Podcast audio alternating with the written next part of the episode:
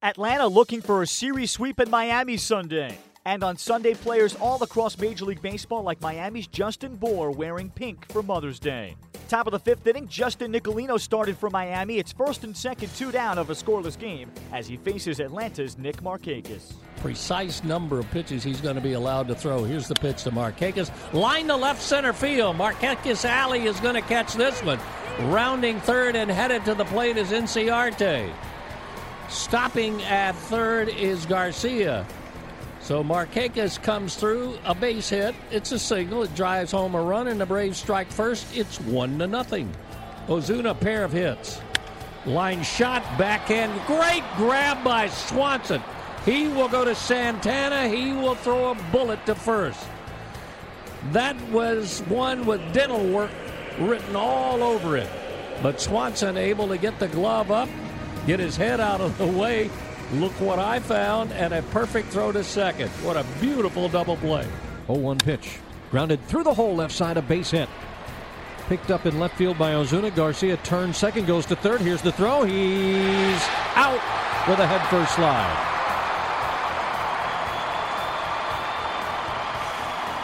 Ozuna picked that ball up, moving to his left, and I'm sure that's why Garcia tried it.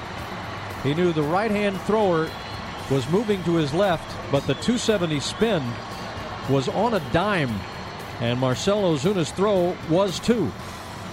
Head first slide. Garcia has not given it up quite yet. The Braves are holding up the game to see if they want to challenge the play at third base. Tyler Moore, three for nine as a pinch hitter. And he crushes this one to left center field. That one's not going to be caught. That one is gone. He got it over the left center field fence for a three-run home run, and the Marlins lead it three to one.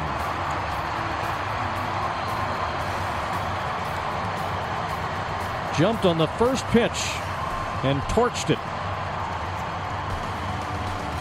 That's the first home run off the bench for Marlins pinch hitters, and only the 10th hitter hit of the year. They are hitting under 200. Only the they had two RBIs from the bench coming into this, so all that means nothing if you get a tumbler on the first pitch.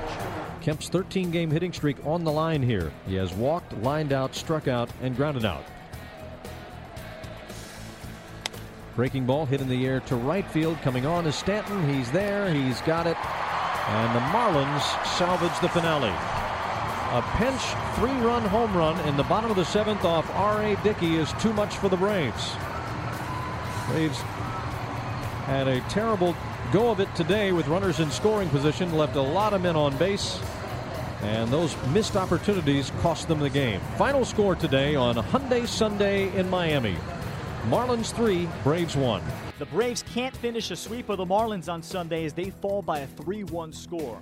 Here's Atlanta manager Brian Snitker. I mean, really, I mean, he was really good all day. I mean, it was, you know, just, uh, you know, I, thought he was going to throw a shutout, really.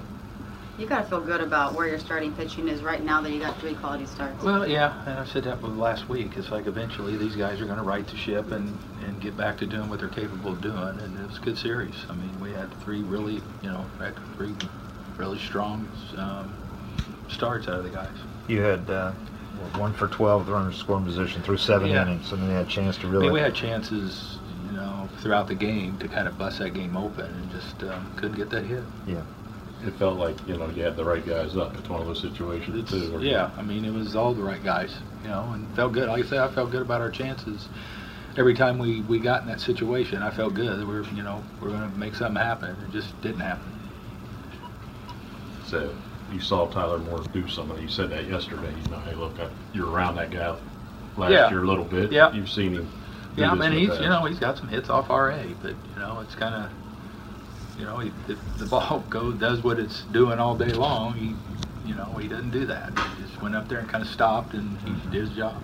He's getting a lot of those ground balls early. Is that a sign that you can tell? Yeah, I mean, I just I could just you know I didn't even talk to him, but I was just like you know this is this is a good day for him. I mean, I could tell when he was you know he was getting trouble, but you know, and it's almost like he was able to throw them for strikes when he wanted to. Mm-hmm. Like three and one, he he had shortened it up. It seemed like, and and um, I thought he had a real good feel for it, and it was a, a good one today.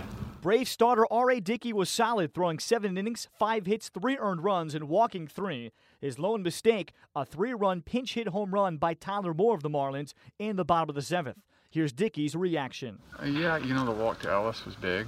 Um, I, I certainly was going to pitch him carefully to get a force out for the next guy up. I felt like I had controlled the game up to that point. I mean, some sometimes you throw these unintentional, intentional walks just to give yourself the best chance to get force outs and whatnot. And in that situation, I wasn't going to give in. I threw a good pitch. I thought it was there, 3-2, and he balled it, and and so that meant that that other guy Moore was going to get a shot, you know. And I just he, he ambushed a kind of a tumbler and 3-1, we lose. Is it especially disappointing on a day when you really had, seemed like you had a good knuckle going and had a chance had- to throw a shutout? Yeah, you know, I had a good one, but it, it wasn't a great one. I, I had a good one in the sense that they were hitting pieces of it, and I uh, was consistently throwing it in the strike zone, and I got some swings and misses. But you know, I would throw two, and you have to live with this with a knuckleball. But I'd throw two that would just bottom out, and then I'd throw one the same exact way that would act like a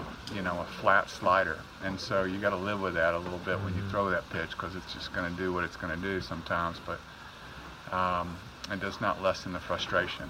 Um, I, I uh, the Stanton double was a fairly good knuckleball. It was just flat.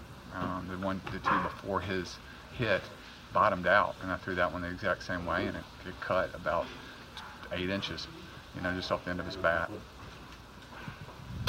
The uh, fastball seemed to be maybe a little bit. Were you able to spot that a little bit better? It seemed like Yeah, my got some ground fastball command was definitely better. You know, I, I, to Yelich, I mean, the only real walk that I would take back is Yelich, and then I went 3-0 to the pitcher. Those two at bats for me were were um, regrettable. Um, but I made some big, good, big pitches in some situations that I needed to make them and executed them well. And I have been working with Chuck in between outings. Um, this last outing, I threw two, two bullpens working on that very thing, fastball command, and uh, trying to do that a little bit better. And I did tonight. You said you were kind of pitching Ellis effectively at, on that particular pitch. You're you're trying to hit that top of that zone there. Well, I'm trying the to. corner. I need a, a hitter that sees a knuckleball high is much more likely to swing than a guy who sees it low. Um, there's a prevailing kind of agenda for a hitting coach to tell his players, if you see it high, let it fly. That's like that's like the knuckleball mm-hmm. mantra for a hitter, you know. And so I tried to throw one to the top of the zone, and I thought it broke down late. I mean, another day, another guy back there, that was strike three. But everybody has their unique individual zones, and with Marvin today, that wasn't a strike. Monday, Atlanta starts a series in Toronto.